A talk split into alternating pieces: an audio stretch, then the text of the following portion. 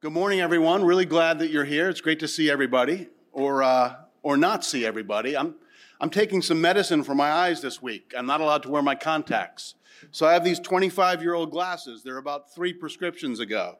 So if I come up to you, I, I don't think I'd recognize my wife if she was standing five feet in front of me. So if I don't recognize you, I apologize. It's uh, yet another sign, as if one were needed, of my failing youth. But um, Thanks for being here. My name is Peter Goettler. It's my honor and privilege to be president of the Cato Institute. At our headquarters in Washington, three years ago, we put up this timeline across the windows in our conference center, showing the advance of liberty over the sweep of human history. And we entitled the timeline, Better Every Day. And it was to remind us that while we sometimes despair that liberty may be in retreat or facing challenges, through the course of humanity over nearly any time frame, liberty and freedom have been advancing. In fact, I think about Jefferson's, you know, we take Jefferson's uh, quote that the natural course of things is for liberty to yield and government to gain ground. Uh, we take that as maxim.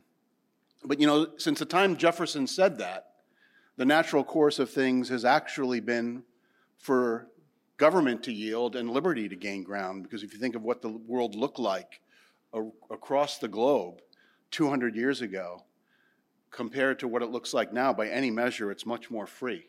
So we have our challenges, and I'm not trying to uh, ignore that, but I think we need to keep it in perspective.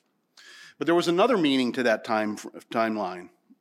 It was that Cato was striving to be better every day, to more forcefully execute on our mission, to mount the best fight for liberty that we possibly can, and to fulfill the crucial responsibility we have to all of you, the generous people who support Cato and make our work and mission possible. And we called it Better Every Day and trying to get make Cato rise to a higher level of performance every day because continuous improvement is something for which we as human beings should also strive. But I mentioned that crucial responsibility we have to you. When voluntary contributions fund your work and mission, it carries a profound commitment, a responsibility to achieve the best performance and most impact possible from those contributions. And this is reflected in our strategic vision, the plans that we've been executing on now for several years. Accountability for individual performance for all our staff members and colleagues accountability for each policy area to have its own strategy and vision to best generate the products that further our mission. I call our products ideas, influence, and impact. We're making investments in distribution. I call it distribution, technology, content creation, and outreach that spread our ideas further into an audience that is more vast each and every year. And innovation, like our Project Sphere and other initiatives that let us reach new audiences, particularly the unconverted and especially the young. But as we've worked hard to lift our level of performance and impact, little did we know that at the same time, we were working to meet a moment, this moment. For these are troubling times for our country and liberty, and the threats are coming from all directions. Both sides, right and left, are more willing than ever to use the power of the state to win elections and to maintain their own power. And they're more willing to wield that power in illegitimate ways to reward friends and punish enemies. Our reckless fiscal and monetary policies go nearly unquestioned in the political arena.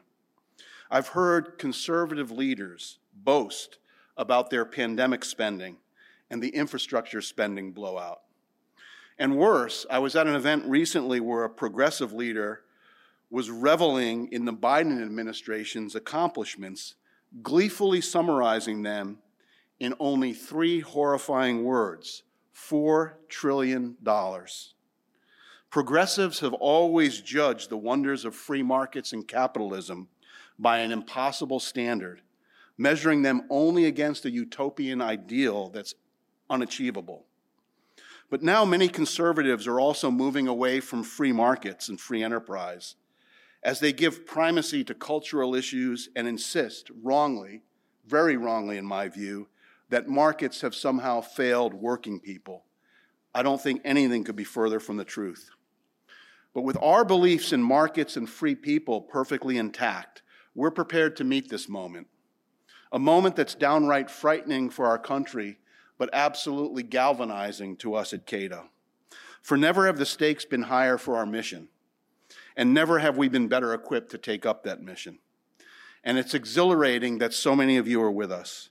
Cato's partners have never been more generous as they are today, as they recognize the urgency of this moment and strongly affirm the steps the Institute's taking to meet it.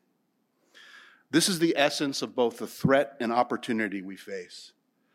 The threat that the challenges to liberty are stronger than they've been, but the opportunity of knowing our ability to meet these challenges is also stronger.